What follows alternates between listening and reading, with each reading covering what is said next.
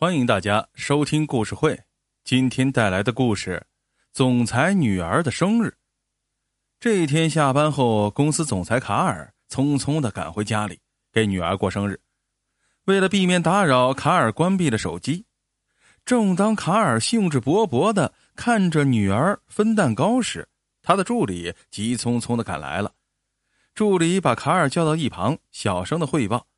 有一个非常重要的客户，很想在这天晚上与您见上一面，可是我已经答应女儿了，今天晚上都会陪在她的身边的。卡尔面露难色，助理委婉的说道：“这个客户此前确实没有约定，他只在此做了短暂的停留，只是临时的决定要拜见您的。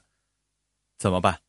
一边是正玩的开心的女儿，而另一边是等待约见的重要客户。”卡尔没有犹豫，他转身告诉助理：“我觉得我还是应该留下来陪女儿，你去接待一下客户吧，并替我转达真诚的歉意，跟他约好时间，届时我会亲自登门拜访的。”助理再次提醒总裁：“这个客户实在太重要了，一点也不能得罪的。”女儿十分懂事，她理解父亲，也让父亲去见客户，可卡尔一脸坚定。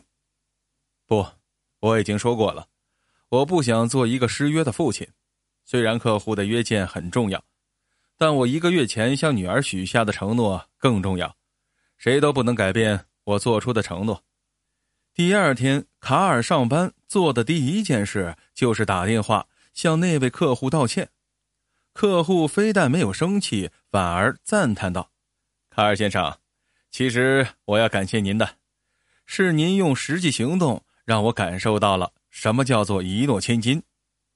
这个客户后来成为卡尔公司的长期合作伙伴。